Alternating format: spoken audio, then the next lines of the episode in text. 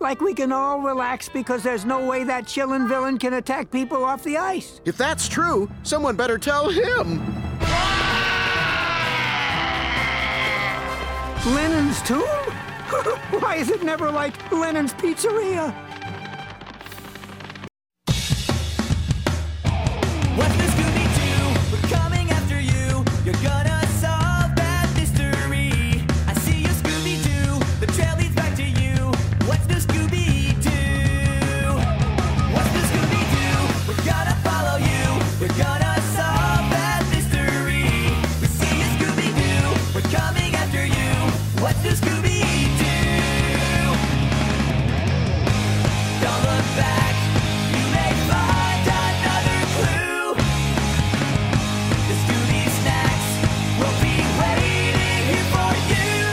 A big hello to all you mystery solvers out there, and welcome to Heavy Metal, a podcast about Scooby-Doo. I'm your host, Ethan Brundine, and each week myself and a guest will take you through a mystery from somewhere in the vast history of the greatest cartoon of all time. My guest this week is Emilio Diaz from the Can I Kick It podcast, and the episode that we are going to be discussing is What's New Scooby-Doo Season three, Episode seven, Diamonds Are a Ghoul's Best Friend. Emilio, welcome to the show. Thank you very much for having me. That was a lovely intro. Thank you. I feel I feel like I've accomplished something, even though I've accomplished nothing. Because now, now that I've had all four hosts of Can I Kick It on this podcast, I've, I've got all four here, which isn't really an accomplishment, but to me it feels like like it's always nice to, to check a box, you know. Not that you are a box, I will say, because I've, I've I've been happy to have all of you on there, but you know what I mean. It's it's fun. No, for sure. no, for sure, I get it. Listen, sometimes you got to play your own games to stay into doing stuff like this. Without question, yeah. Um, but again, I mean, thank you so much for, for doing this and coming on. It's an podcast. honor. Um, so I like to get started with this show uh, by asking my guests um, kind of what cartoons they watched a lot as a kid. Ooh. I mean, I assume like most guests that you would have on this podcast, it like goes through like phases. So it's like the first thing I really remember watching as a young kid is SpongeBob. But it's like I also remember watching stuff that is like suited for younger people than to people who would watch SpongeBob. Like I for sure had like Blue's Clues V H Ss as a kid, even though that's like obviously a weird cartoon hybrid.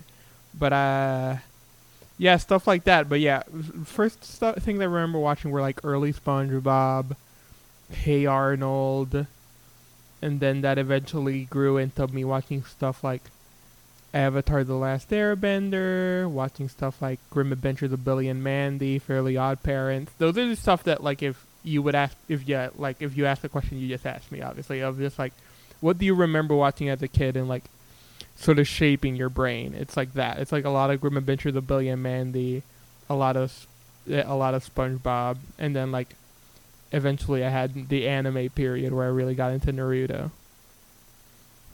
Oh, for sure. Yeah. um, um, yeah, that's interesting because like I remember when I was um when I was a a kid, uh, I had a cousin who uh, was like, "There's this show, uh, Naruto, or I guess Naruto, whichever one he, however he would have pronounced it, um, at the time." And I was like, uh, "What are you talking about?" Um, this, that was like my first introduction to anime. Was um, was was that like he he because it was would be playing on, on Nickelodeon at like either one a.m. or like six a.m. Um, and he he introduced me to that when I was uh, over at his house, and I was like, "This is very strange. It looks like Pokemon, but it's not Pokemon." Um, yeah. Oh my God. I also, I also did love Pokemon so much. I mean, I Pokemon, not the anime, but the games I still love to this day. But as a kid, I really, really yeah, loved the anime yeah. to the point where my parents would frequently take me to this video store. And they would just get mad at me because instead of like renting a movie, I would just rent three episodes of of Pokemon on a V H S, and they would be like, "Please get a movie," and I would be like, "But I want to watch Pokemon," and it was a constant battle, especially for a kid like me who was like did not battle at all with their parents. That was like the one thing where I that I would do that would drive them up the wall. Um, yeah. But yeah, even I think before Naruto, I think vaguely as a child, I would stay up late and like catch like a little Dragon Ball, a little like sometimes you catch yeah. a little Inuyasha, a little Yu Yu Hakusho on like Toonami. But like Naruto was the first thing I remember watching on one of those things where it would be like, every night this is airing, I have to watch this because I love Naruto yeah. and it's just my thing. And this is the only time I can see this. um, yeah. It's crazy now that obviously, I mean, anime is just huge. It's one of the biggest things in the world. But like, it's also so incredibly accessible now. They're like, I mean, kids can, they're no longer resigned to just what was on Toonami, right? Like they can see anything. Because yeah. most of it's on Hulu or Netflix or H B O or somewhere, you know, so they can, they can get anything. Yeah, I mean, truly, you pay for, if you, if you or your parents have H B O Max, yeah, there is a Crunchyroll section on there, and you could probably just watch like fifty plus full anime series and stuff like that. It's just so which much I, more. Yeah, which has got to make like the anime kid at school, like there's now like ten different versions of that kid, right? Like instead of just being like, I'm the one who, who watches Dragon Ball or, or Naruto. Now it's like, I'm the one who watches this very specific, you know, like um, drama anime show or like this or this. So it make, must make those, for those kids to find friends with similar interests, it must make it just all the more difficult. Um, yeah, for sure. What was your relationship to Scooby-Doo when you were a kid? Okay, so yeah, so I guess I was just like a big park in front of the T V or just park in front of some random channel on T V and just like sit and watch it all day. So there's like of course a col- there's like a collection of like stuff just from that era that would play on stuff on places like Cartoon Network or play on Nickelodeon that I just watched, and if you ask me if I liked them or not, I don't know like what my answer would have yeah. really be would really be it, it would I would sort of just approach it like neutrally. It was just a thing I consumed a lot of. And no, I'd say, yeah. in terms of that sort of stuff, Scooby-Doo is probably on the higher end of that, of just like stuff that played on Cartoon Network all the time. So I would just sit there and watch it all day, and I you would get basically almost every incarnation of it. It, it just like different episodes thrown around. But I do believe What's New Scooby-Doo is a thing I watched when it was relatively. I think it, I watched it when it was happening, like when it, whenever it was coming out. I think I was watching it. Sure. Um, yeah, I mean, I was a similar way. Like, once, once my family got, you know, like Disney Channel and Nickelodeon, like it was over for for me. Um, it's it, we didn't. Our package didn't include Cartoon Network for a while, so um, I I kind of missed out on like the Cartoon Network shows that all my friends were watching, but like. I would just turn on Disney Channel or like Nickelodeon for hours, and like I mean, I've seen every episode of like Zoey one oh one. I couldn't tell you if I think it, I don't think it's a good show or anything. I don't even Same. think I liked it back then. But like I would, I've I've seen it all, you know, and I I would I would watch it every yeah. day. Especially like I lived in a house where it was like yeah, me, my older brother, and then my younger sister were all like sort of relatively near age, not that near age. There's like a three-year gap between each of us. Yeah. But we often had, it's like we had one T V. We didn't have multiple, so we would just have to sit there and watch the same thing. So it's like, yeah, I've I've seen every episode of Hannah Montana. I've seen a lot of, of Disney course. Channel original yeah. movies. Do I think it's good or I enjoyed it? Impossible for me to tell, really. Yeah, yeah, without question. Um, like the one I, I still really hold iCarly in high esteem. Um. That show, I think, was well written as opposed to others. Um, Drake and Josh I liked a lot, but like most of the others, it's just like, could, you know, I mean, it literally was just that this was the content that was made for me, you know. Um, yeah. Uh, uh, so whether or yeah. not it, it's good or I think back on it fondly, it's is a non-issue. yeah, I mean, like even further than that, this is like going further away from Scooby-Doo, I guess, but it's like. There's sometimes I would stay on like Nickelodeon so so long that I would like stay all the way to Nick at Night and watch a, and I, I've basically seen like eighty percent of Full House. Do I think Full House is yeah, good? Yeah. No, it's bad. But I've seen almost yeah, all of it. Of course. It, I that is exactly my circumstance as well. I've seen every episode of Full House, and I like if you asked me, because I I'm sure I, if you put one on, I would remember every joke that's in it. But like if you asked me, if you sat me down and said, Ethan, what's your favorite episode of Full House, or name an episode of Full House that is better than the others, I would have zero answer for you. Like it yeah, just and, was on all the time. And it's like obviously like I think eventually as you get older and you think back at it, some stuff you like remember fondly than others, because it's like mm-hmm. Full House and Family Matters and like I think I watched a lot of Step by Step, and those shows I it's like I remember just watching at the time, but if you ask me now if they're good, I think I would say no, they're bad. But yeah, there's stuff yeah. like Fresh Prince and The Nanny that I also watch almost all of it, where if you ask me now if that was good, I would be like, yeah, I think it's pretty good. Yeah, yeah. You, yeah, there's... Yeah. It's a it's a thin line, but it is a line. It's there, for yeah. sure. Um. So, when I uh, I reached out... for you to, to come on this podcast. It's funny because like, uh, you know, I've been th- for, for months, I've been like, I'm going to get Emilio on one day. One day I'm going to get Emilio on all of all the Can I Kick It people. And it was very easy. I just, uh, I, I should have just asked you months ago, cause you were just like, yeah, sure. I'll do it. Why not? um, but, uh, I, I reached out to you to come on this podcast, and you, uh, I, you know, I gave you the option, like I do to all the guests, you can pick whatever. And you came back with, uh, an episode very quickly. Um, so my question is, why did you pick Diamonds Are a Ghoul's Best Friend? So, I think, like, as you said about Full House, it's one of those things where I certainly have a memory of watching a lot of Scooby-Doo as a kid. But yeah. if you ask me to point at any, like, specific, like, episode of Scooby-Doo, I would be like, uh... because it, it, it all just becomes a mush in your head. And it's like... yeah. Obviously, every episode has their, its like own like style. I mean, not style, but it has like its own theming and its own villain. So it, it's e- a little easier to separate than something that's just like a sitcom where, with wacky hijinks that happen every week. But I still like a lot of it doesn't separate out in my brain. And, and it's like I know I watched a lot of episodes of O G Scooby-Doo, and I know a lot, I watched a lot of episodes of Pup Named Scooby-Doo, but due to, I think, it coming out around my time and the, it being like, oh, this week there is a new episode, I think What's New Scooby-Doo is the thing that I have most, like, specific memory of individual episodes. Yeah. And this episode in particular is one where it's like, I think about Scooby-Doo and this episode just pops into my head. And it's like, I think I liked it as a kid, but it's even it, it was more recognition than me having any sp- particular right. fondness for it. Like, if I, if you, because it's like, you said every, all Scooby-Doo T V, right? Yes, yeah. We're not covering the movies yet.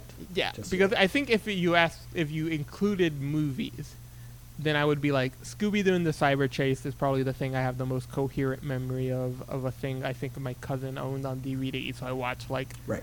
eight times, and I I think my cousin also had the P S one game, so I, I, I like, engaged with it through that. So it's like, if movies were involved, that's the thing I would have the most memory about. But in terms of just individual episodes of Scooby-Doo television, it would be this. And in, there's just so, particular memories I have of it. I don't know if... Yeah, what were you of course, say? Yeah. No, I understand completely. Um, I'm probably... Because, like, I wouldn't call myself a, a SpongeBob fan, but if you ask me, like, okay... remember an episode of SpongeBob that you think that you liked as a kid, because I definitely saw like all of the original show, because you know you go to your friend's house, they're watching SpongeBob, that's just what happens. Like if, if you were like, hey, pick an ep- remember an episode of SpongeBob now, I would be like, okay, uh there's the one with the hash-slinging slasher, I know that is an episode for sure, and yep. there's the one uh where um they sell chocolate. That's an episode too. Like that. That's yep. just like. I believe the episode is called Chocolate. There you go. Exactly. You just have one that you remember. Oh, for sure. I have for some reason a sense memory of watching this as a kid. This is a thing that I maybe liked. um, I understand completely where you're coming from. Yeah. Um, I mean, but it's like weirdly. I guess we might be like opposites in that way. In that, SpongeBob is a thing I have come back to as an adult a lot and have a right. lot of specific opinions on of like episodes of it as an adult and what I, I can like name jokes from specific episodes and stuff like that. The, well, I mean, th- that would that's probably certainly the much more common. Uh, um, yeah, for, I, for sure. Because it's you know, SpongeBob is it's as big as The Simpsons at this point amongst our. It's like The Simpsons for for.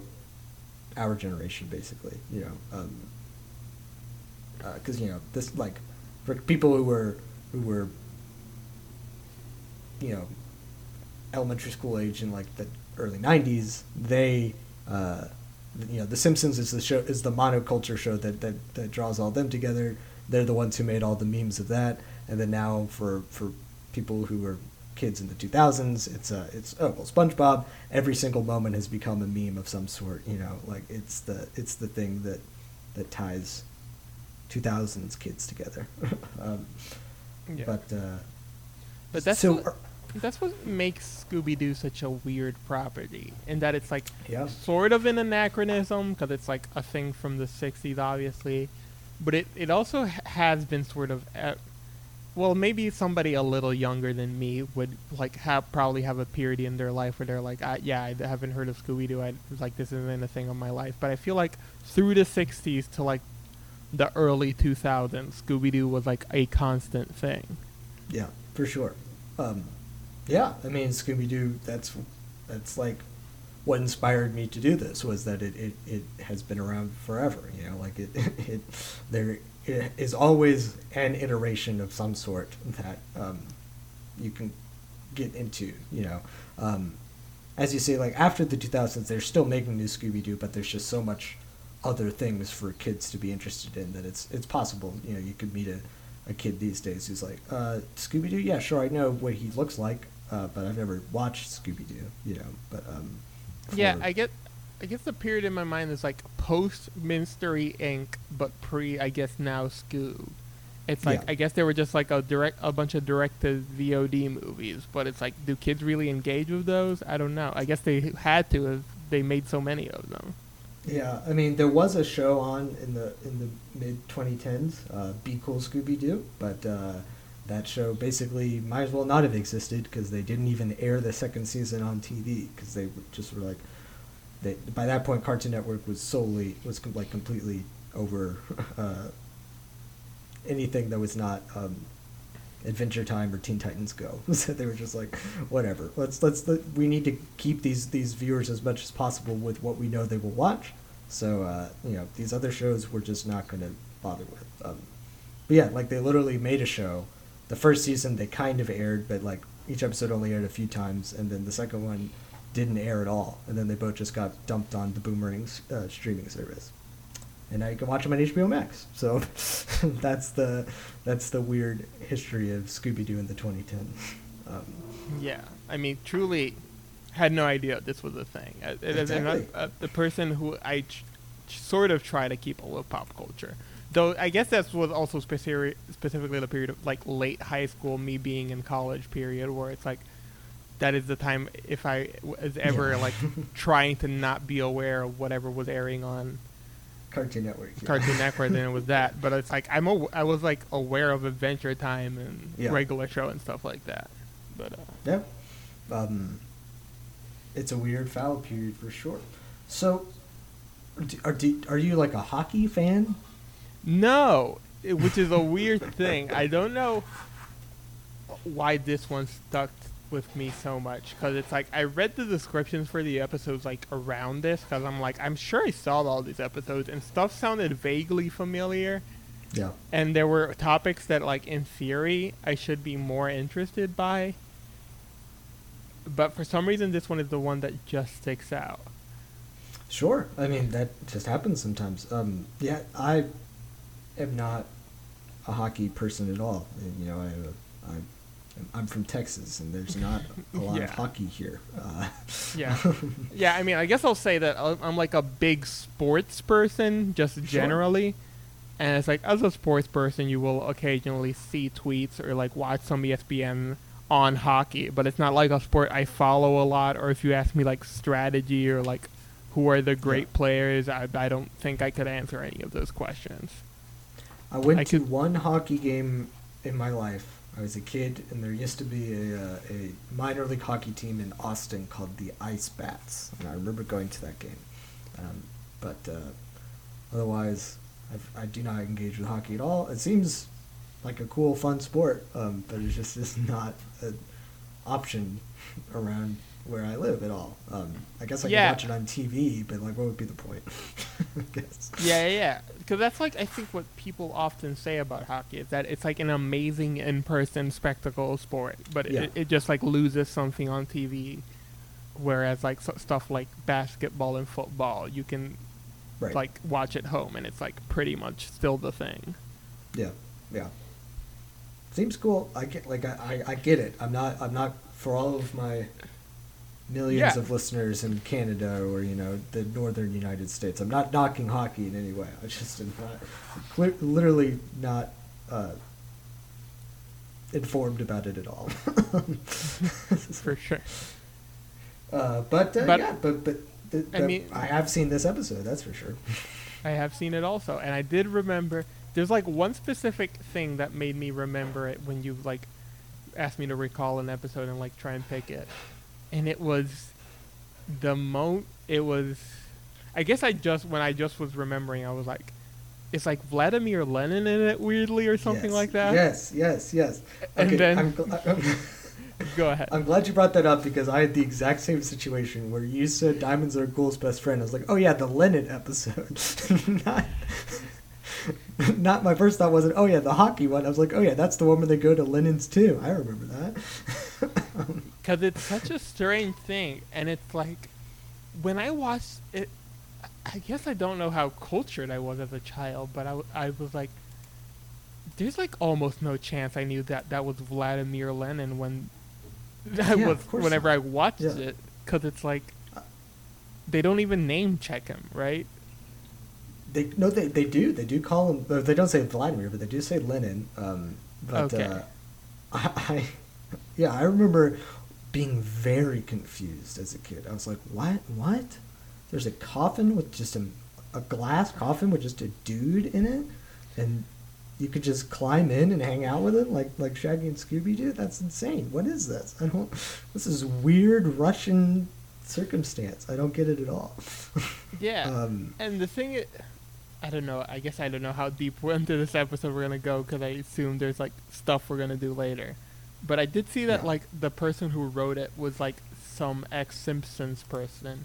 And it does seem like a very Simpsons-y gag of just, like, r- calling, recalling a very specific political thing about this thing, about, that it, like, relates to this episode. Of just, like, oh, we're in Russia, the five big things are, like, hockey, the yeah. weird police, ice skating, and also that Lenin was buried in state. yeah. Let's, let's go ahead and just, like, loosely go through the plot of this, and we'll and when things pop out, we'll uh, we'll definitely have, have have room to discuss them for sure. Um, so this aired uh, March third, two thousand five. Um, is when this first came out. Uh, so Diamonds Are Girl's Best Friend. It is a hockey episode, as we've said, in Russia. Um, uh, What's New, Scooby-Doo, maybe more than any of the other shows, is very much a travelogue show. Um, it's like each episode is in a different country where they are doing some new thing. This time they are in uh, Russia because Velma is very excited about the uh, Russian international or invitational hockey tournament. Um, they've decided that Velma's quirk is that she's going to be the one who is the hockey fan, um, which is fun, but Fred really, I think, feels like someone you would peg as being like on the lacrosse team in the, in the summer, on the hockey team in, in the winter. You know, he just he has that vibe for sure of like like preppy jock guy. Yeah, I guess I, I guess I just wonder if that was like if that was just like this, they spun a wheel and whatever character they landed on, that was the yeah. person who was going to be into hockey. But I do, appre- po- yeah, I, d- I do appreciate the the specific angle they take with Velma in it, where she's like very smart about it and like is yeah. asking the players these very complex questions. she's very into the strategy of it all and everything, more so than like, I don't know, the fighting or whatever. that that yeah, whatever the less erudite approach you could take to uh, hockey is. Yeah, um, th- that that is interesting. That it's like, yeah, if you would take just like whatever five-year-old understanding of hockey is or whatever, and you just be like, yeah, they throw a puck around and there's a lot of fighting, and it's weird yeah. that this like it engages with it as a sport so much yeah. with like strategy and like s- skill and stuff. That is funny. But uh, the the hockey tournament's not going very well because it is being plagued by the Frozen Fiend, who is a, a icicle monster hockey player guy, um, who is determined to steal the Tsar's Emperor Cup, uh, which is crusted with the diamonds of Tsar Nikolai the Second. Um, Which is which is clearly a stand-in for the Stanley Cup and everything, but um, yeah, this is it's it's fun. It's a fun circumstance. This is probably my favorite design of. We made a, a an athlete that's just like kind of a ghost. um, yeah, because that is something they do a lot. um, Shaggy like, brings it up. Yeah, go no, you go. Uh, I think it, they do. It's like hockey is a good sport for that because it's like obviously there's so much padding and so much like. Specific gear that it's like you can take just like an ice monster and throw the gear on and give yeah. them like the stick and the skates, and it's just like it immediately reads as hockey. Yeah, and the, and, and like the hockey mask is already like an like an inherently sort of menacing uh, design, right? Um, yeah. So that works too. Uh, but Shaggy kind of point pokes fun at this. At, at how many sports episodes they've been doing, where he's like, we've been eating a lot of stadium food recently. Uh, so I, I looked into it. Um, in the fir- so in the first season, they do a baseball episode and a snowboarding episode. In the second season, they have a skateboarding episode. But then in this season alone, there are thirteen episodes in season three, and they have a wrestling episode, a hockey episode, a NASCAR episode, a... Uh, A golf episode. Like they they were really leaning into sports at this time um, in Scooby-Doo, which I, I guess yeah. I is mean, fun. I, but yeah, it's it's like fun. Imagine it's like an easy thing to write to, especially since yeah. like they decided that like What's New Scooby-Doo would be more of a travelogue show than the other ones. It's like yeah, if for what I assume it's like a lot of just like. Old white guys in the writer's room, I assume it's like an easy in to any country's culture to be like, what do they play there? We'll do yeah. that then. Yeah, exactly. Uh, I will, yeah, they don't spend, they, they they go on around the world, but they spend a lot of time in Europe and North America. They really don't go into very many uh, uh, non um, white do, or uh, countries. Yeah, yeah. But they, yeah. Do they go to Mexico, or is there a movie in Mexico? There's a movie in Mexico where they, they, uh, that they, the monster is a chupacabra. Um, okay, yeah, that, I for sure saw that one as a kid. But in, uh, you know, what is it, uh, thirty-nine episodes of What's New Scooby-Doo where they go to a different place every time, they never go to Mexico at all. So, which is funny, I guess. Do they go to Canada? They do. That's the uh, episode where they meet up with Simple Plan, who sang the theme song, because Simple Plan is from Canada. Uh, That's so. Fun. Yeah, because yeah. I guess I was wondering, because it's like, yeah, like hockey is a very Russian thing, but if you told me, like, if you just, like, did t- ask me to do word association, we were like, hockey, I would do, go Canada first. So, yeah, yeah, of course. And yeah. it's interesting to to... like that they went here, but I that it must have also been like a well we want to go to Russia because that's like an interesting place to go, so let's just put the hockey stuff in it, and it's an easy grounding for whatever they're going to do. Yeah, yeah, it's easier than having a I don't know a Soviet ghost or something. like like they they they, yeah. they as you say they probably know three things about about Russia, and they were like, well, let's pick the easiest path to go through. um, yeah, I guess it's like. You can't, because there's like no, there's like almost no mention of the Cold War, basically. Yeah, no, there, there's like, when they're out in the streets, there's like, um, I guess imagery of of leftover like Soviet stuff, but uh, yeah, they don't, they don't bring it up, which I can't, I can't say I blame them. That's a lot to unpack in a twenty minute episode of a children's cartoon. Um, but also they put Vladimir Lenin's body on, in it. That's so, true, which too. is yeah. very funny. um, they so they meet up with. I'm assuming that this is a real uh, hockey player, just based on his. Uh, yeah, his I googled him. He's a, he's, a, he's a real hockey player.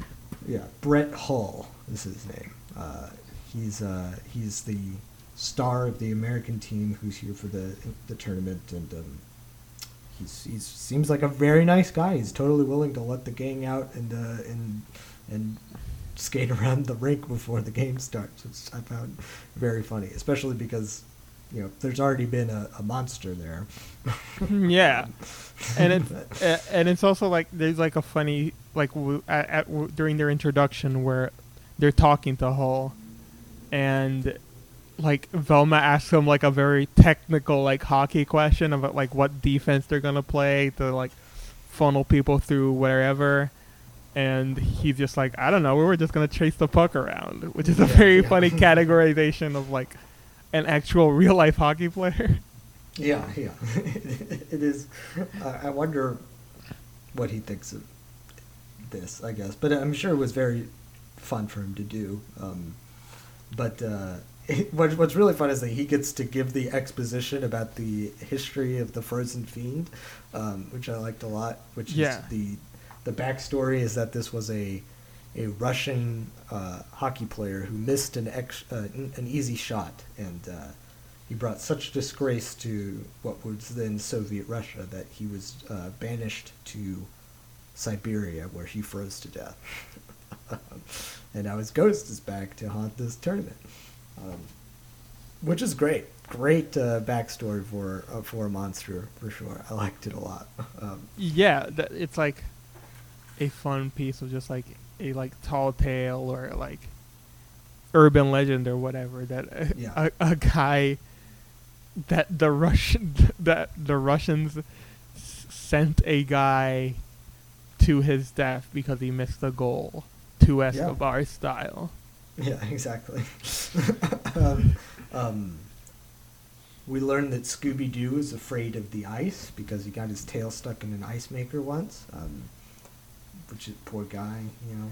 That was, yeah, him. that was weird. I guess I don't I don't remember enough about watching What's New Scooby-Doo from when I was a kid. But did did this show have a lot of cutaway gags?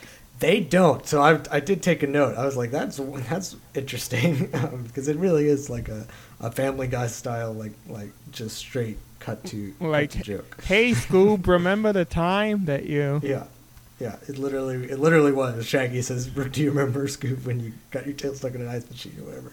Yeah, it was it was crazy. Um, but we get some, we get introduced to some suspects here. We have uh, Team U S A. Uh, the the their super fans are here. Uh, these three uh, himbos with uh, with with painted chests who are willing to do um, anything. Well, anything. Not to fight you on this, but okay, the categorization yeah. of himbos, I think, is very attractive dumb people. Oh, fair enough. And these, these are just sort of like sports bros, like jocks, yeah. like let's yeah. go team guys. When when Fred joins them, th- he's a himbo for sure. Yes, but, Fred, uh, Fred, classic himbo. Yeah, I mean he. Are, it is very funny when he joins them. It is funny. I just went like, wow, he's jacked. He's built. Yeah, yeah he's very, very uh, muscular for sure. um, no nipples, of course, because he's a, a children's cartoon character. But you know, he's uh, it's definitely. Stacked for sure. Um, yeah. yeah, he joins them as the exclamation point to the U S A, which is fun. Always fun.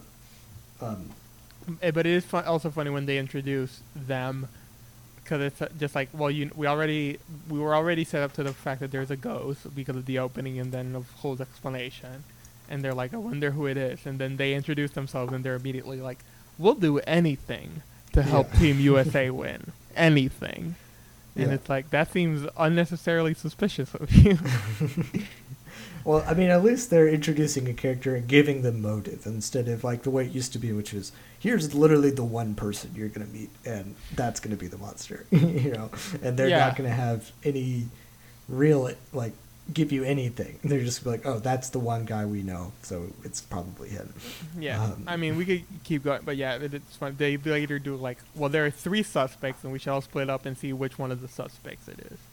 Yeah, we also get uh, Nikolai, the captain of the Russian team, understandably. Uh, make, he tracks the most as potentially being a, a hockey ghost, because he's the same, you know, the same... Uh, size and probably is the same uh, motivations. And then there's also uh, the Russian uh, figure skater Galinda, who um, who comes out to do like kind of, I guess, an opening act for the, the tournament, and she is chased off the screen because hockey fans do not like figure skaters. They throw things at her. Yep. Daphne loves her though. Daphne, big That's fan true. Of figure skating. Yeah, yeah. She's got she's got culture as opposed to the others, as she says. Yeah. Um, but yeah, it is funny because literally as soon as she leaves, uh, the the the U S A guys go, something's got to be done about Finland, and then they leave too, and then the the uh, the hockey ghost, the frozen fiend, shows up, um, and uh, he's there to to wreak havoc. Um, but.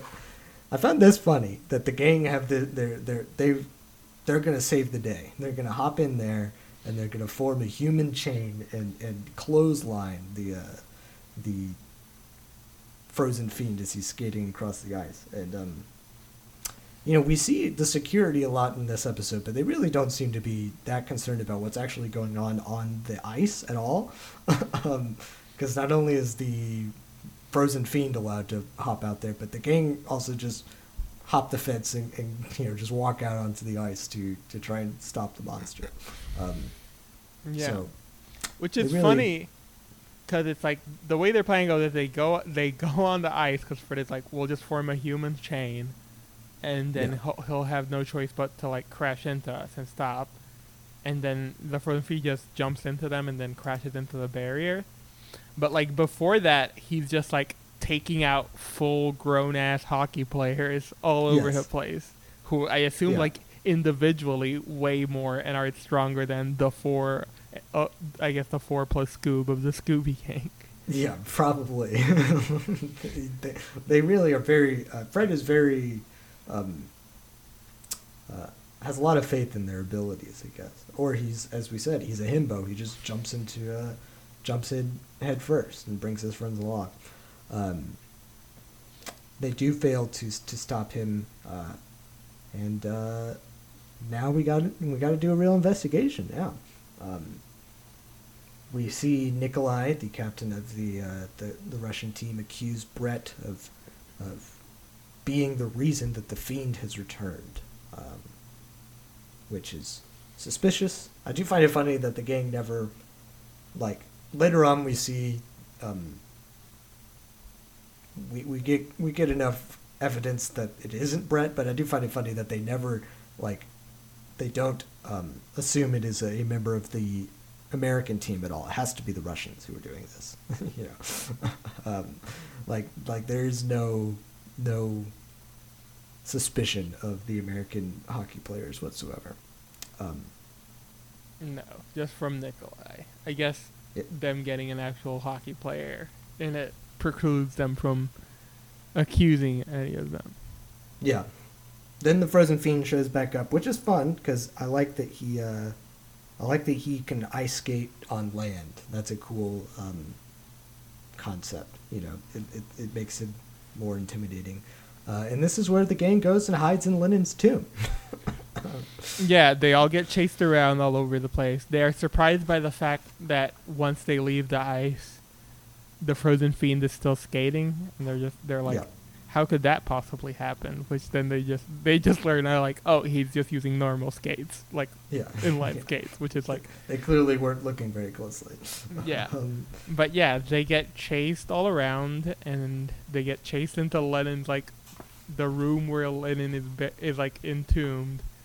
And, some and of Shaggy says, "Shaggy says Lenin's tomb. Why is it never Lenin's pizzeria?" Which I was just like, "This is ridiculous. What is this? This is insane."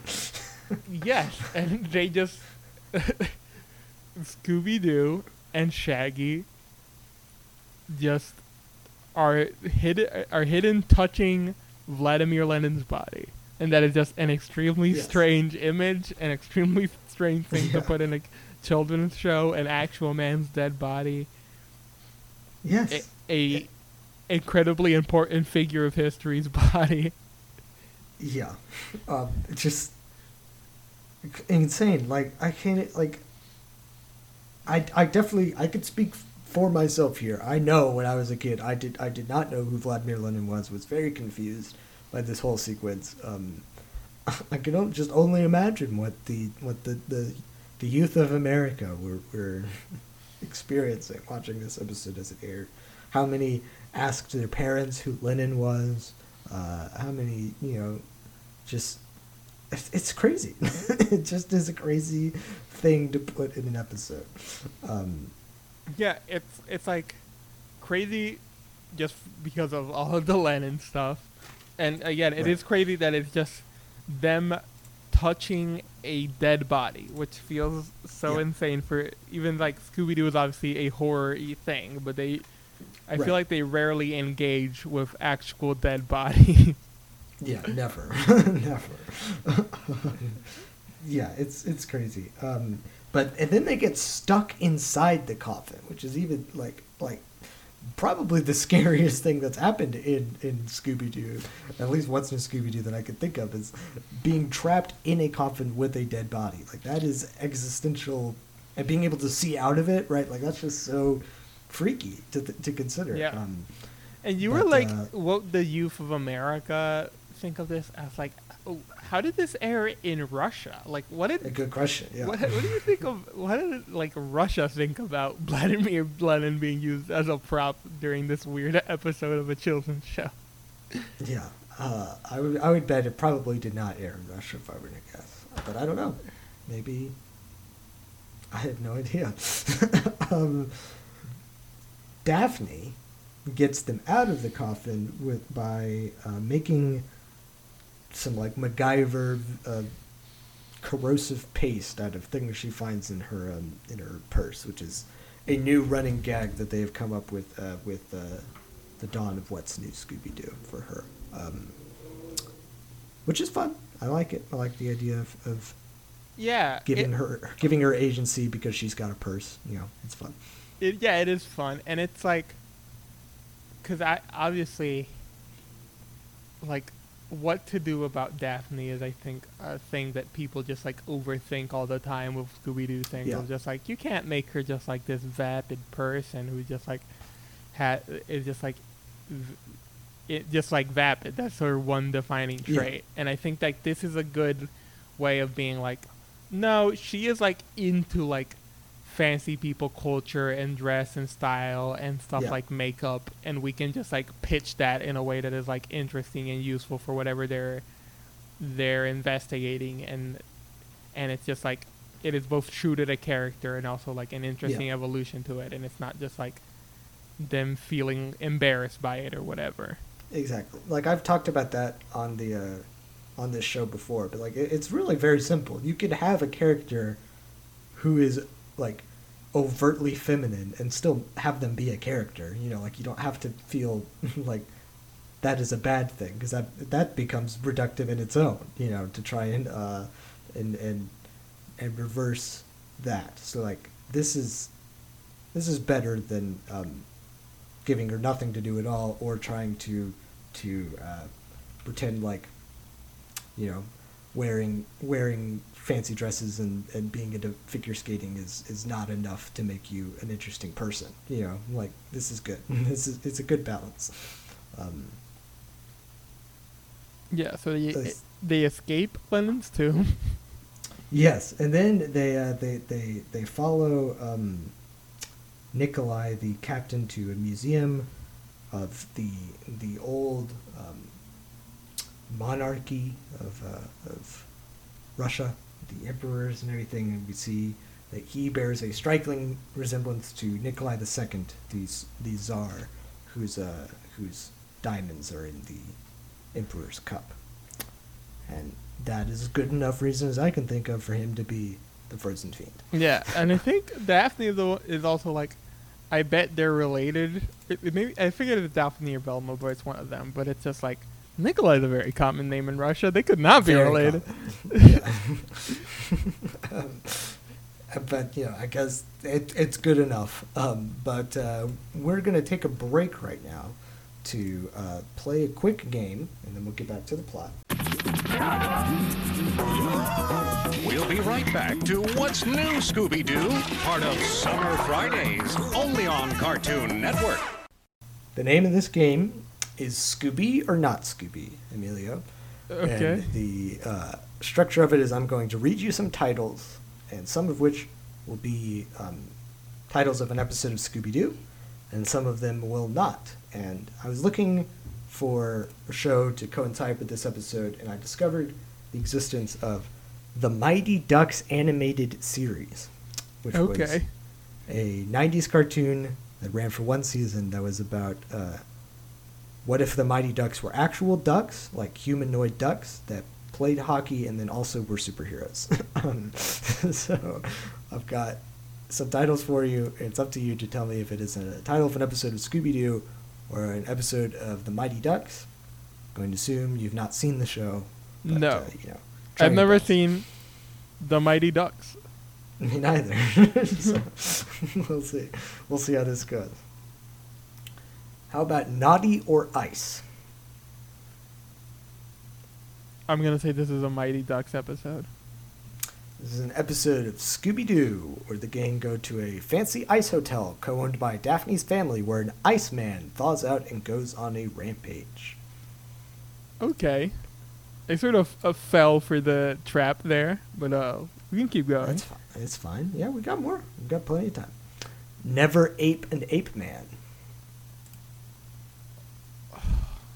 This has to... I...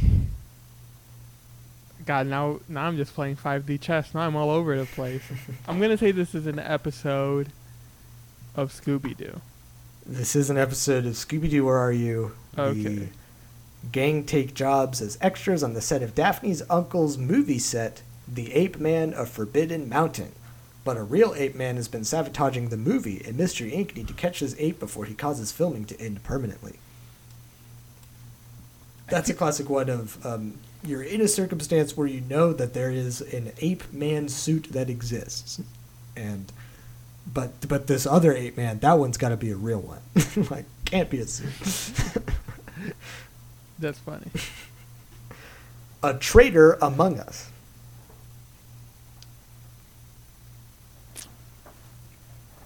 I mean, that has to be Mighty Ducks. That is the Mighty Ducks. Yeah. Okay. Uh, Got a synopsis for you here. Dragonus, which appears to be the uh, the big bad of this show, hires a sexy female to gain the dr- the duck's trust. The guys are quickly smitten by her, but the girls suspect something. This is a Disney cartoon. Uh, sexy female. That's in the official synopsis. Yeah. My reasoning for that one was more...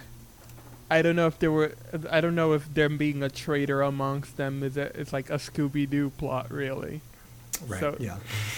So it has to be the other thing. How about Monster Rally?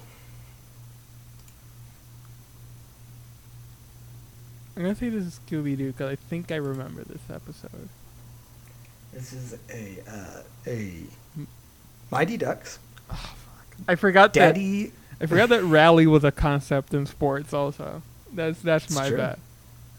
Daddy O'Cool, a mutated beat poet who loves monster trucks, wants only one thing in life, to make the world a better place. How? By contaminating the world's water supplies with mutagen. So, I guess I guess that I'm Mighty just Ducks, reading this now. The, the it's Mighty literally D- Teenage Mutant Ninja Turtles. Yeah, I guess my next T V show was, I guess, is less about hockey than I'm making in my mind, so I should just think about that less. The Ghost That Sacked the Quarterback.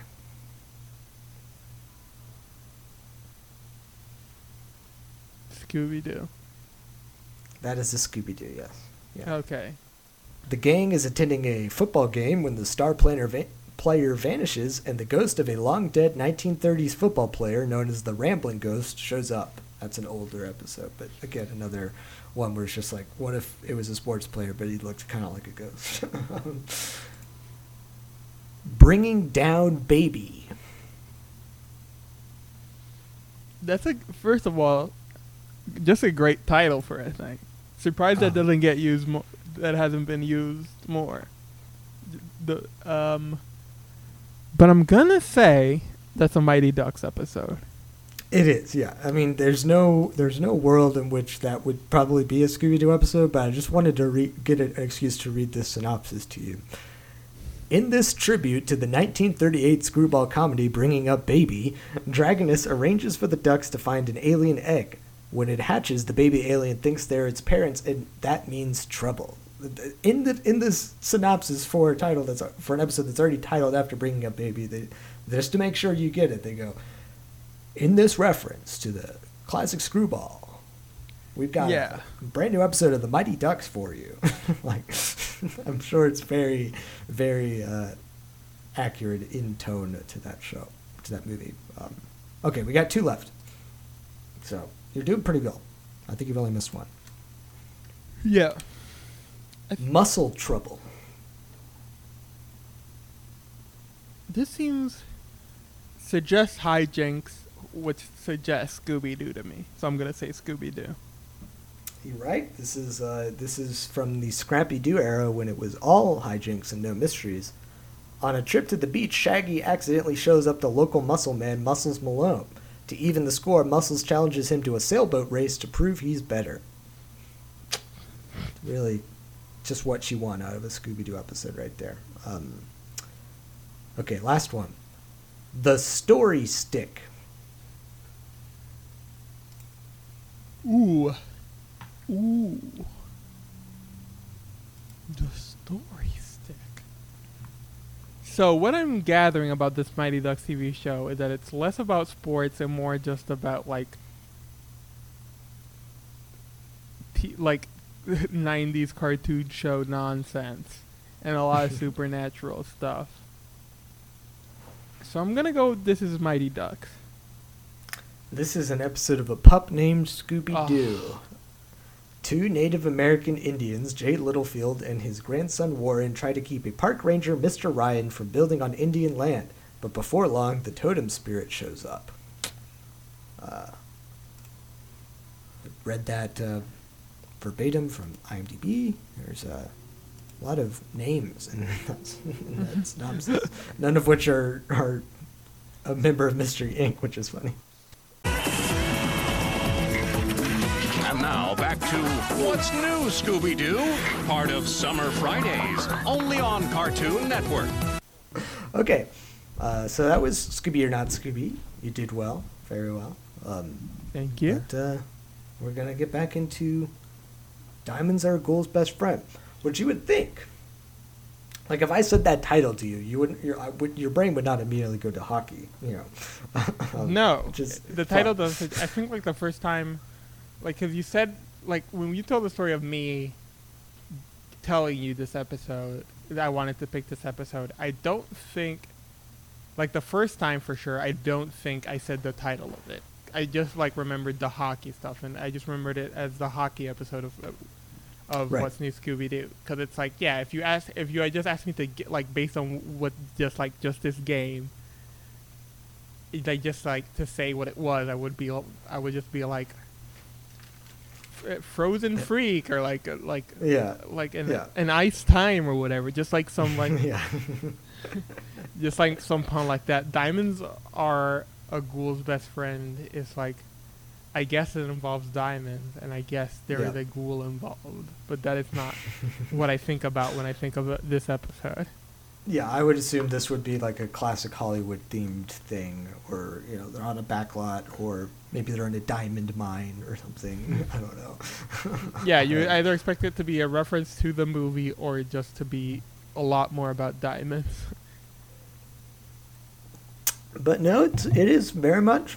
about hockey. Uh, so, as you said, as you alluded to earlier, now the time has come. We've got three suspects, so we're going to split up three ways and, and do some investigating here.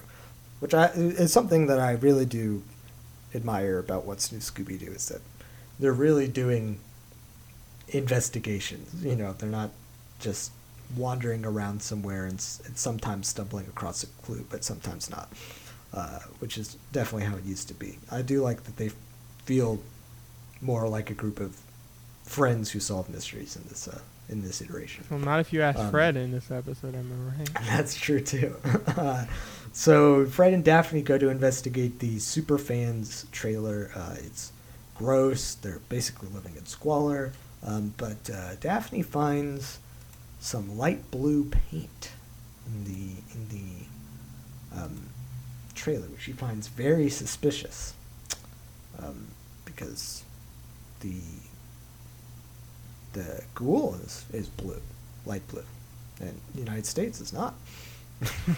um, but uh, yeah, that, that's like a classic Scooby-Doo clue of like, uh, why is this one thing in this entire place, like, it's just trash. You just found yeah. trash on the floor, and you're like, oh, well, this is it. We got yeah. it. Also, the ghoul isn't painted?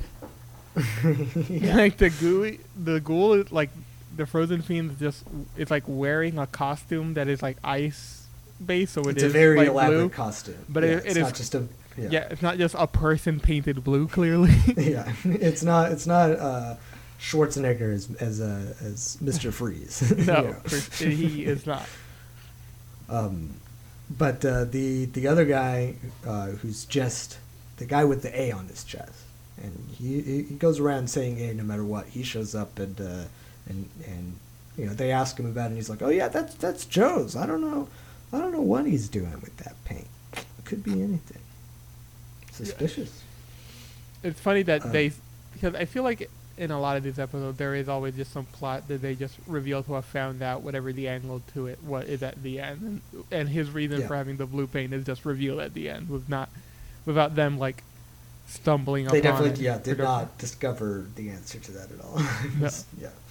Um, meanwhile, on the other side of town, Velma is tailing uh, Galinda, the ice dancer, and uh, she steals a girl's roller skates.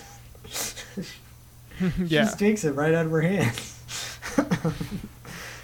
and uh, the girl like looks at her and she's like, "Oh no, it's fine. I'm the skating champion of my home country," as if that's a, a re- an excuse to just steal yeah. or commandeer someone's roller skates. And then she immediately follows and it's like, "It's a small country," which is like again a good joke, but uh, yeah. does not excuse you stealing somebody else's skates. Yeah, come on, come on here. but, um, yeah, so they have a, a very brief downhill skating chase because Galina's also on uh, on roller skates. And uh, they end up at a tailor where we see um, she's getting her new uh, ice skating outfit. And the uh, the tailor sees Velma is, is eavesdropping and, and accuses her of loitering. Um, which I thought was funny, but uh, for some reason in this in this world, if you are loitering outside of a a, uh, a tailor, you have to go in and, and get something tailored, or else you'll be arrested. I guess I don't know. Yeah, I mean, I guess it's like it's like general view on the Russian people is just they're very harsh. They don't yeah. seem happy because yeah. it's like all the stuff with the police, like hard, like checking them in security. And yeah, I do like that the police are, the Russian police very much do not like Shaggy. They call him Johnny Longhair, which is fun. Yes, that uh, that is a very good bit. Because he's, like, very adverse to, I guess, your imagination of a, a perfect Russian man. And he, like, threatens to lock up Fred, right? Right after. Yes. I forget what he says to him. He suspects that Fred might have the diamonds on him and says that, uh, uh that, I'll be calling you prisoner whatever number if uh, if I find them, and you'll like go away for a long time. Uh, but yeah, uh, this next part is my favorite example of this is this is they just like pulled out their immediate thoughts of what happens in Russia, which is uh, Shaggy and Scooby are tailing Nikolai, and for some reason, on the eve of his championship hockey match right? Like he is, he's defending the glory of the country the next day. It's a big game. He's taken this opportunity to go ice fishing alone. um, it's just the most like, maybe, yeah, maybe he, that's what they do in Russia. Maybe maybe it's calming.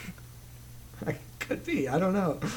You know, some some people have weird routines. You know, maybe this is this is how he he unwinds, as you say.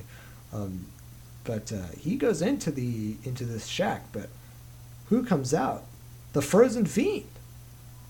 Uh, and for some reason, Brett Hull is also there. Yeah, that's funny. Yeah, they're like, listen, we got Brett. We got Brett in the booth. We got to give him a couple of bets. Yeah. we got to. We we have we. Part of the contract for getting him to do this was he had to save the day in some capacity. So we we set up the circumstance where he can save Shaggy and Scooby from the Fiend by hitting a bunch of hockey pucks at him. Does that work? Listen, we got lunch in, a, in like a few minutes. Does that work? That's fine, right? Yeah, sure. um, but uh, then they, they all reconvene to discuss what they've learned, and it turns out that they've learned nothing because they went into this deciding that these three are their suspects, and they came out with the realization that these three are their suspects. Uh, and Fred is, um, he, he's deciding maybe we should just cut to the chase, you know, cut out all the fat. Let's get this stupid investigation stuff over with and just go straight to the trap.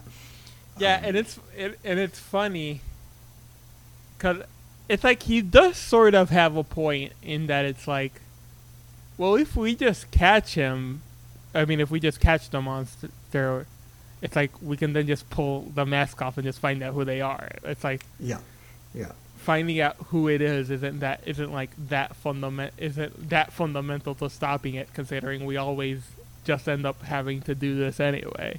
But that, yeah. yeah, then Velma is sort of peeved that that of his implication of like, because it's like, yeah, my great investigating, that's the problem with our whole operation. It's not your harebrained schemes or whatever.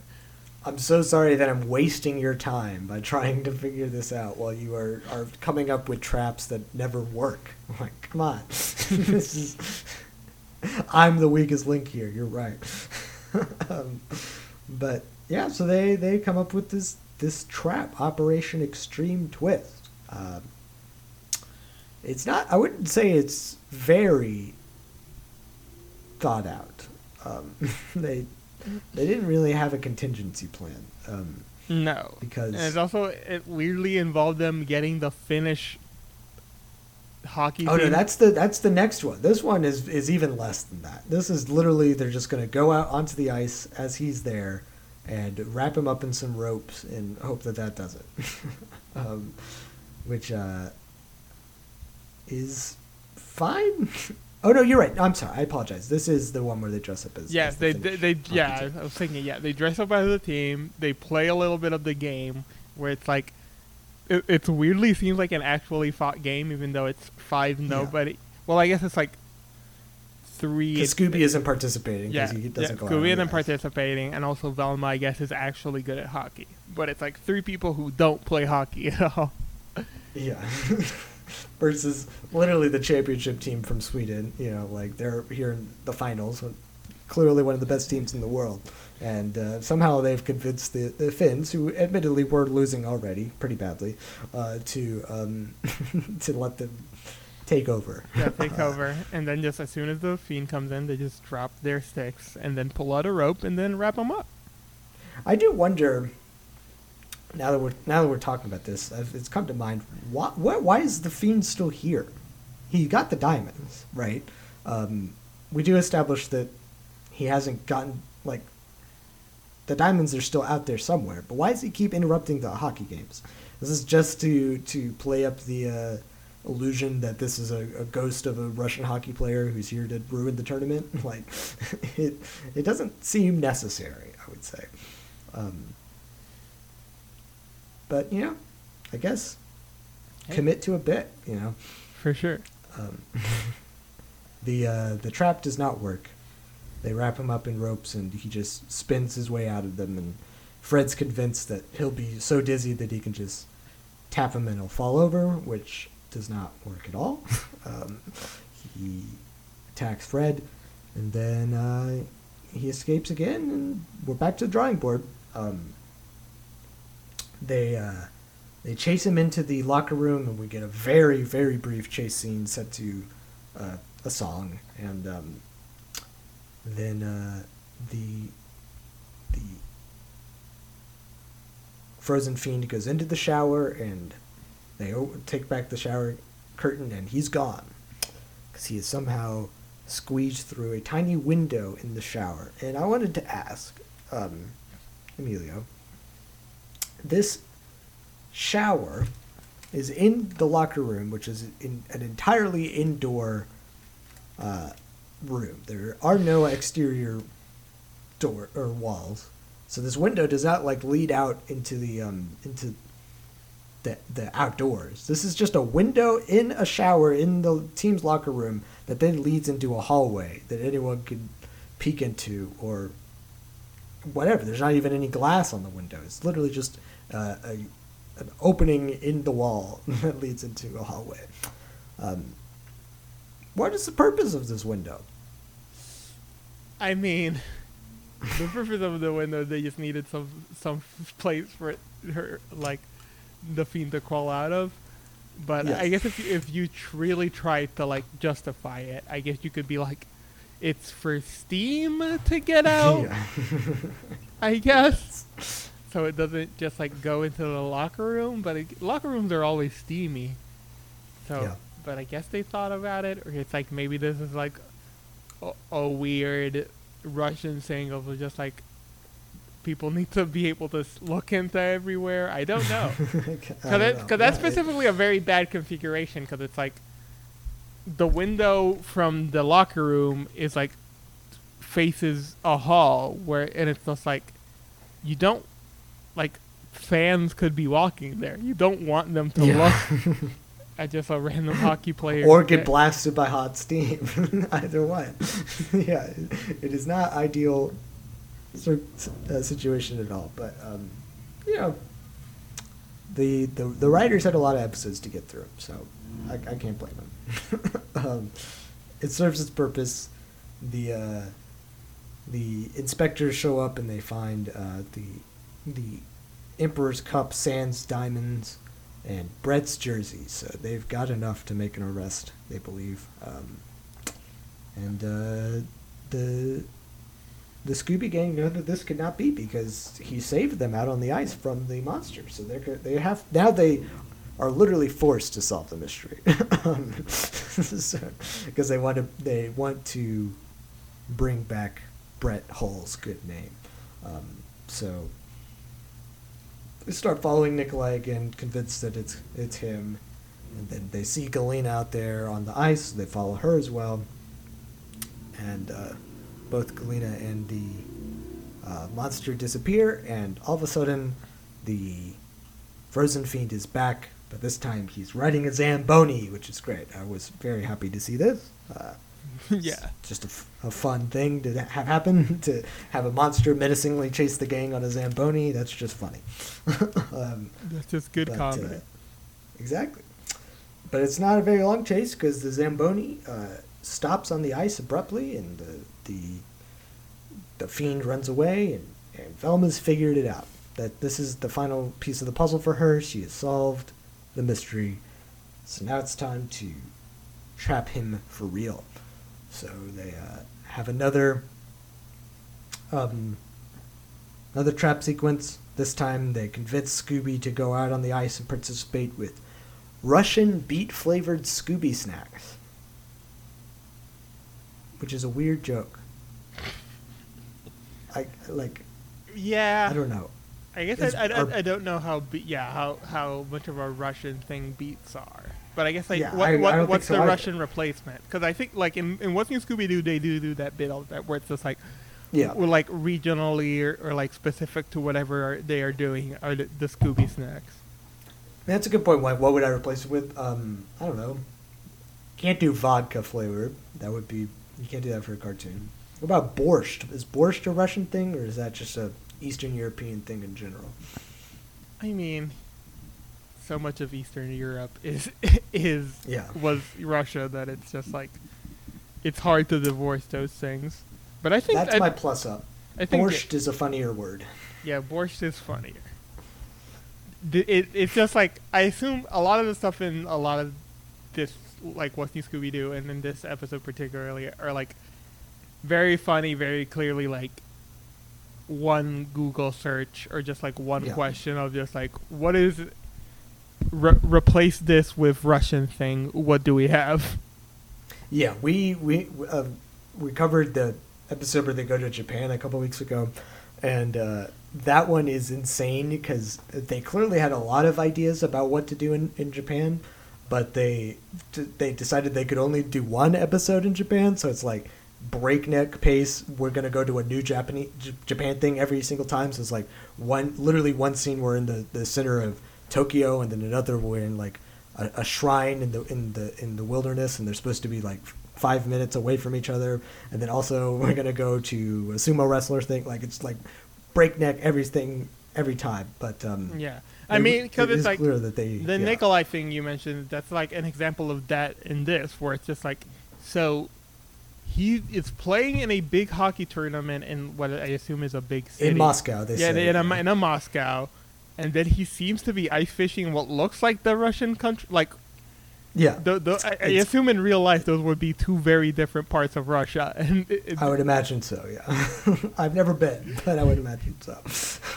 um, yeah. Uh, but, uh, yeah, so now time's gonna, we're, we're going to actually trap him this time. Um They use Scooby and Shaggy as bait, and they get the the um,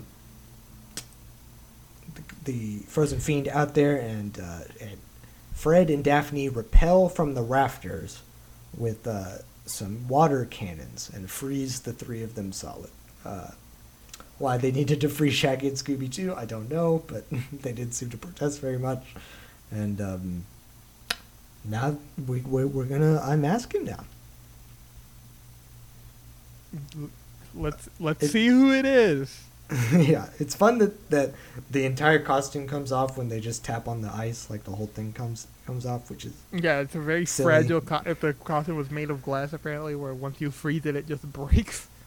Yeah, um, but uh, it's it's Galinda. Can you can you imagine that? She's a. Uh, Even though she's the smallest and frailest of the suspects, she is the frozen fiend because she, uh, because she's a figure skater. She knows how to skate on stilts, um, which is weird because they mentioned like, "Oh, how was she so big and how was she so strong?" And then Fred, I forget who was the person who was like, "She's such a good figure." It might have been uh, Velma. Was like, "Well, she's such a good figure skater. She could skate on stilts." So I was like, "That doesn't solve the strong part of it."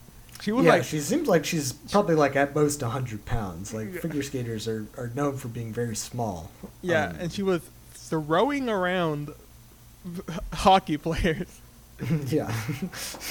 um, but, you know, I guess the uh, the drive to steal that many diamonds is is, is enough to, to make you do things you never thought you'd be able to. Um, and she does. She... Uh, She stole the diamonds. Uh, Velma explains that the plan was she was going to... She got a, a duplicate costume of her uh, her figure skating outfit with all the, the sparkles on it. And that she was going to wear that in and then wear out one with the other diamonds uh, sewn in. And that would be how she would get them out of the stadium. But in the meantime, she somehow... hid the diamonds in the ice on the hockey rink, and that is how it is. Uh, it stopped the Zamboni because the diamonds were so hard that they cut through the tires. Um, yeah, that seems. This is very elaborate.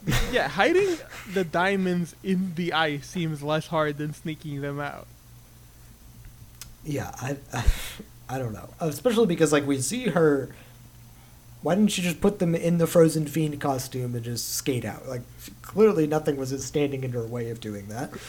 um, because the the security was doing a very bad job of stopping the monster. You know, it, it is very, um, I don't know. I guess I appreciate them trying to come up with more of a, a unique mystery to be solved here, but it but yeah it kind of yeah. falters under scrutiny. Yeah, they sort of overthink it and underthink it. It's like weird, but I mean it, it's like, you know, it's fun. It's a good bit. Yeah, and then as you say, they they they explain the red herring as well, because apparently uh U S A superfan Joe is actually a superfan of Sweden, which is why he wears the, the light blue paint with his S. Uh, so he is, he is cheering with his friends, but secretly he is supporting a different team, which is just very silly. Yeah, that is very silly. Just, uh, because presumably they traveled there from the United States, and it's in, I guess it's yeah. insane to be a... Maybe, yeah, maybe he could only make it there... Uh, if his friends covered his ticket, and they needed a third for the U S A thing to work. So maybe that's the only way this worked out. Um, and then just to get one more thing we know about Russia into this episode, uh, Velma realizes that Galina's already wearing the diamond uh, outfit, and she escapes into the city, and they find her very quickly because she is hiding in a giant Russian nest. That was very funny. That was... There, that was that yeah that was easily the most like, this is a Russia thing, we need to put this in here. Yeah, we almost made it to the end of the episode and we didn't have a, a nesting doll. Like, come on, what are we doing here? we have a we have a well-oiled machine at this point. It's season three, come on, get it in there. um because it really is completely inconsequential to the plot. uh, um but then in the in the little coda here we get a, a wrap-up where The the America team is playing in the final, and they let Velma play as the goalie because the goalie got injured in all of the antics, um, which dream come true for her. You know, uh, doesn't seem like a very smart decision on their part, but you know, I guess it, it. You know, she saved the, the, the trophy, so it's it's it's good enough reason to reward her in this way. Yeah, yeah, yeah. And and then that's the episode. Yeah. I mean, again, crazy again that, that you would just throw a random person in as a in a international hockey t- tournament. But, uh, you know. Yeah. She's good at it, it seems. She wants to play. Yeah, I mean, I'm sure there were only so many seats on the American, um, on the plane that they took. So they... Yeah. Uh, They couldn't bring a reserve goalie over, so they were probably scrambling. Um, but yeah, she is good, and she gets gets to live her dream. But uh, yeah, so we will get a chance to rank this on the heavy metal tier list here in a second. But first, it's time for one last game. This is Jinkies or Stinkies. Now, the way this game works is each week, I find six stories or facts relating to a topic in the episode. Some of the stories will be true, which are jinkies, and some of them I've made up completely, which are stinkies. It's up to you to tell the difference between the two. Naturally, the topic that I've chosen for today is hockey. Okay. Um, so I'm glad that you said that you are not actually a massive hockey fan, because um, I was worried, because I'm not either, so I was worried that maybe some of the things I had found are like common knowledge, so we'll see. Um, hockey, like all sports, is full of superstition. Seemingly every player has some routine they do to guarantee that they will have success on the rink. Famously, Wayne Gretzky would pat down his stick with baby powder before going out to play.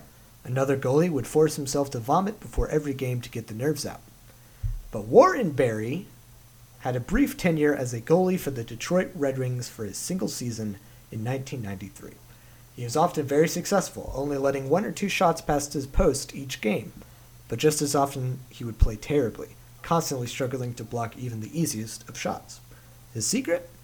Every night before game day, he would play a game of high-stakes poker with his buddies, often with one hundred to five hundred dollars buy-ins. He was about as good a poker player as he was a hockey player, averaging a win, averaging a win-loss ratio, ratio of about fifty-fifty. What complicates things is that whenever Barry would lose at poker, he would play his best as a goalie, and vice versa. He believed that winning big at poker meant that he had used up all of his luck, and he would not be able to perform. Barry's friends were all big Red Wings fans, so when the season was getting closer to finals, they started rigging the game so that Gary would be, so that Barry would be guaranteed to lose every time. Unfortunately, they couldn't let him in on the ruse or it wouldn't play into his own superstitions, so he wound up losing roughly seventy thousand dollars. To make matters worse, he was dropped by the Red Wings at the end of the season for his uneven record. Is that a jinky or a stinky? I mean, that's so detailed. I I would... It's like, it's impressive if you made that up.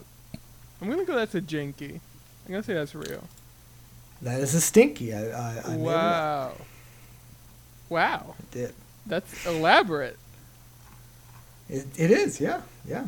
I, uh, how I know with what I'm playing with.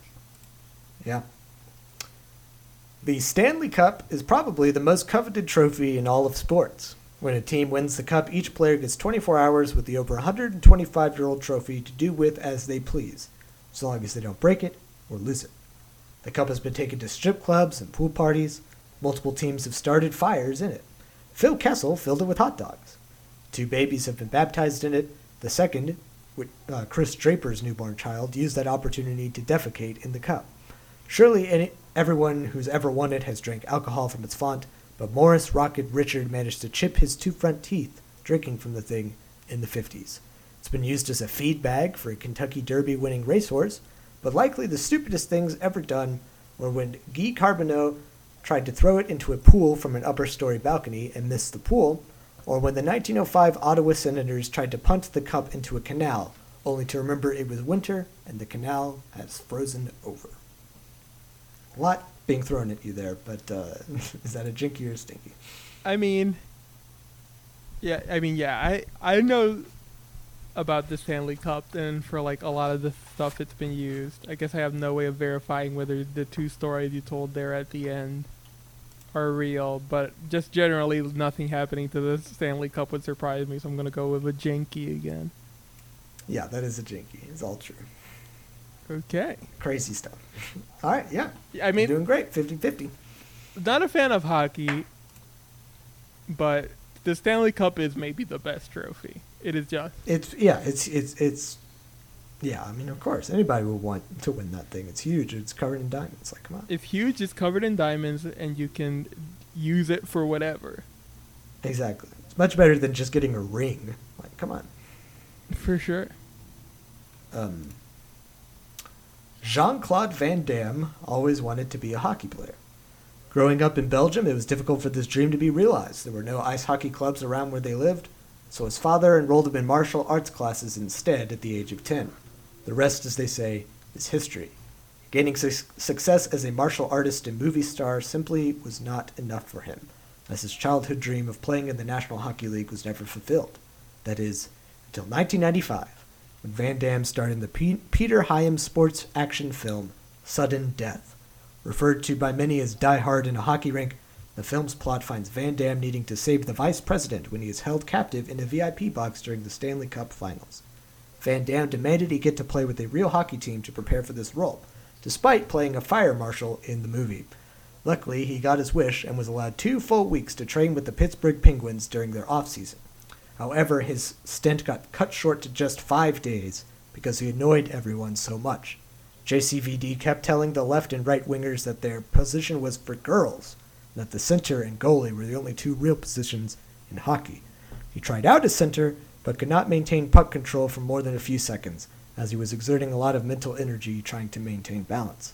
The last straw was when he got into a fist fight with coach Eddie Johnston, when Johnston suggested that he would maybe he would play better if he didn't spend so much time trying to look cool.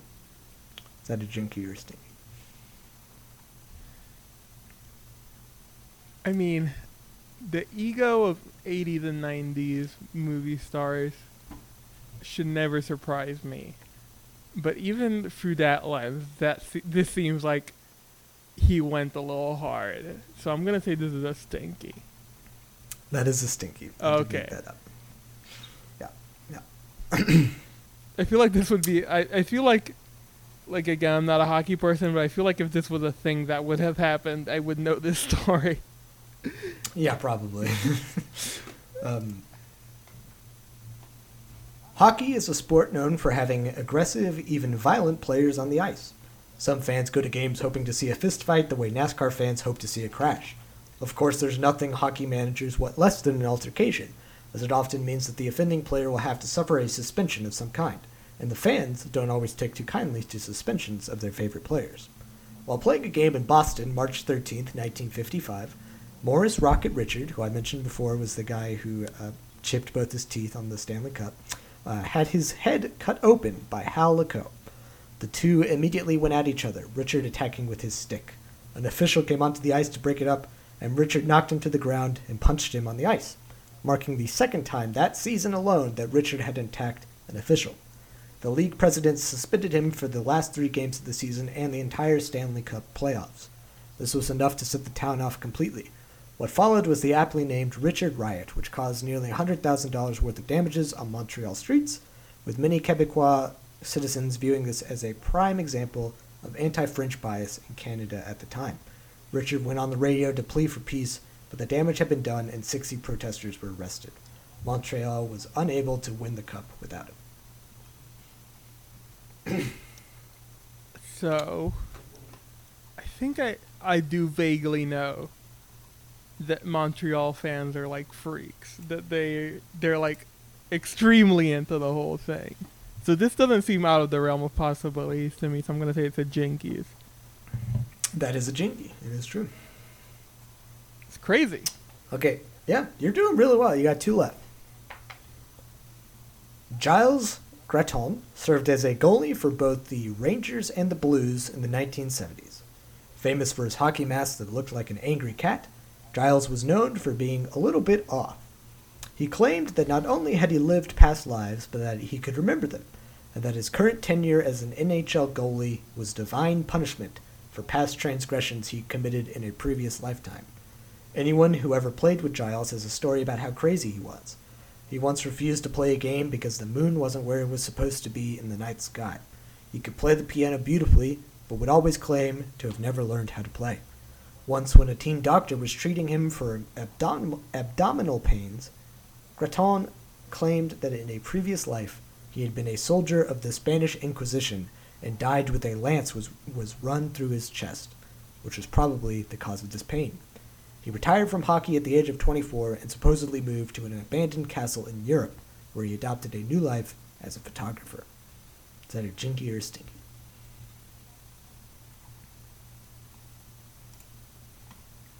This one's tough, because it's like mostly a guy being weird story, which is like a thing that is very believable to, for me, with hockey players, but it's also pretty elaborate. I'm torn, but I'm going to say this is a jinkies. This is a jinky. You're right. Wow. Great job. Not to toot my own horn, but I'm I'm good at this. You're you're doing pretty well. I'll, I'll, I'll say you're doing very well. Um, and there's only one left. So here we go. The American Hockey League is a great place for players to get their feet wet before hopefully being poached by an N H L team and being brought up to the big leagues. The Rockford Ice Hogs are such a team and have a direct affiliation with the larger team, the Chicago Blackhawks. However, they weren't always content with playing second banana. In two thousand eleven, the owner of the team, Hank Crenshaw, had dreams of making his team the biggest minor league hockey team in the world and believed that through clever marketing techniques, they could perhaps even be the most popular hockey team in Illinois. How would he do this? He knew a local farmer who swore he could train a real pig to ice skate. If they had a real ice hog as a mascot, this would be the publicity needed to put their team on the map and the first step to stardom. Unfortunately, he did not realize before signing a fifty thousand dollars contract with this farmer that it would be very difficult to train a pig to ice skate. First, they had to produce custom-made ice skates designed to fit a pig's hoof. Then they had to convince the pig to let them put these skates on him, let alone try standing up with all four of them on. And this was all before they even let the pig out on the ice. After three months of rigorous training, Frosty the skating pig was ready to go for the opening game of the season versus the Grand Rapids Griffins. The audience murmured in anticipation as they let Frosty out onto the ice and then let him go. It was a disaster. The pig immediately fell over and let out an ungodly scream. They set out handlers onto the ice to catch him, but he was too afraid and tried to escape. became a vicious cycle of squealing and thuds as the pig would try to regain his balance to escape, only to fall over again as he flailed across the ice. Frosty was nixed as a mascot before he even got a chance, and just like that, the Ice Hog's dreams of stardom were ruined. Now this is, ve- is that a real story, or did I make it up? That is, now this is very funny, but this also has to be made up, because it's like, again, I, I'm I'm willing to believe hockey players are like weirdos and a little dumb, but to not realize that it would require a lot of work to train a pig to ice skate, I think, requires a lack of forethought that even I don't think would happen. You are correct. Yes, I did make this up. Okay. They're good stories. I, I would watch all these movies, though. They're, they're, yeah, they're, I mean, they're they're fun to come up with, for sure. Um, great job. You only missed one. So, really good. Um, I would say, I think Jesse only missed one, but he definitely did better than Andy and Cullen. Listen, that's all I strive. Do better than Cullen is all I strive for. Without question. Actually, that's not true, because Andy's turd, I forgot to re- come up with the fake ones and didn't realize until uh, it was my it was uh, we, as we were recording. So I was like, "Oh, I'm sorry, Andy, you don't get to play the game because I forgot to write the fake ones." That's very funny. So, yeah, but uh, yeah, so you did great. Do, um, do you know the Can I Kick It story of something like that similar? Is this the? I can't remember. I'll be honest. So, once.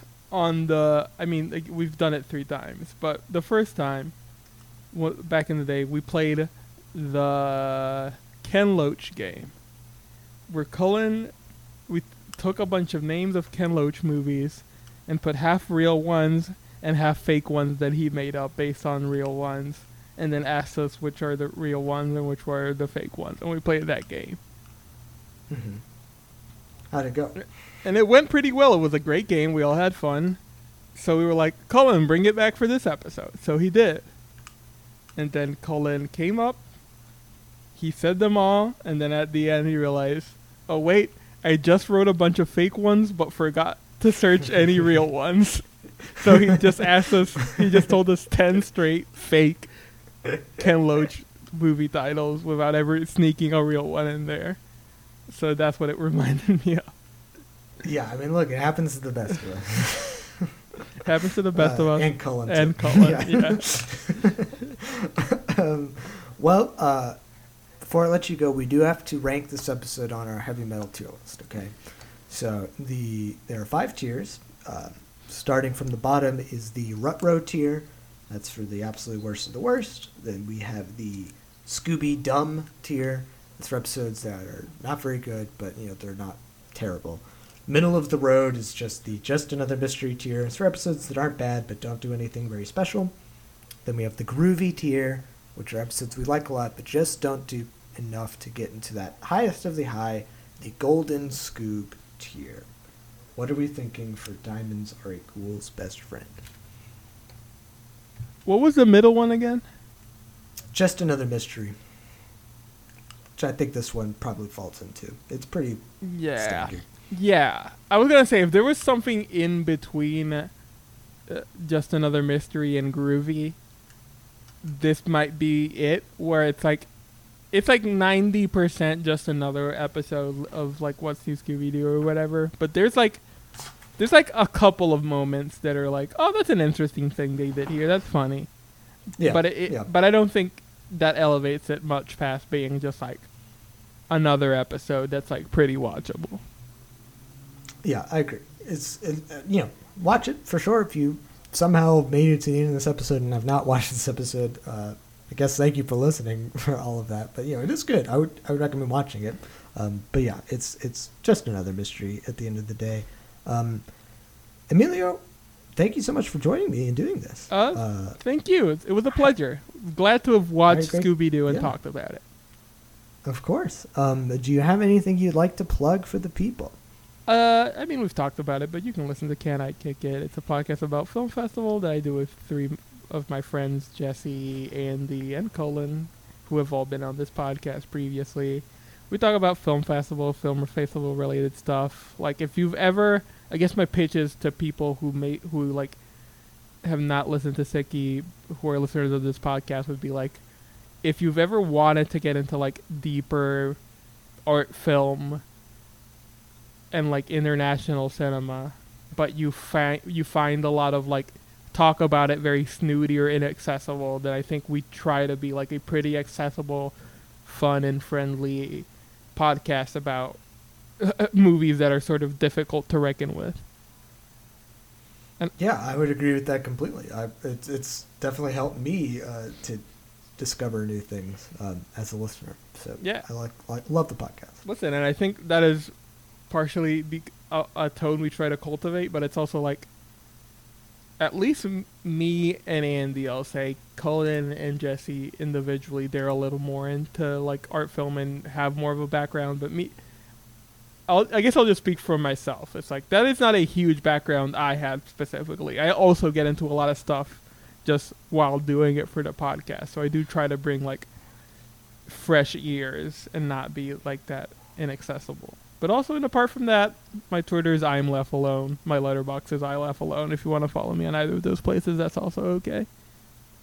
For sure. Um, Definitely do that. If you want to follow me, you can do so at The Real Brundine on Twitter. Uh, you can follow the show at Heavy Metal Pod also on Twitter. Um, if you like this show, uh, tell a friend.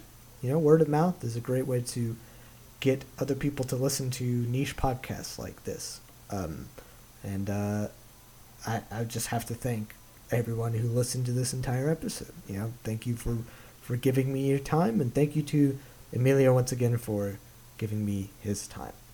Um, and as always, to all you meddling kids out there, remember to stay groovy. Ruh-roh. Ooh, Scooby-Doo! I gotta have some time to make my mind up. Look at Scooby-Doo! Gotta be sure I like what I can see.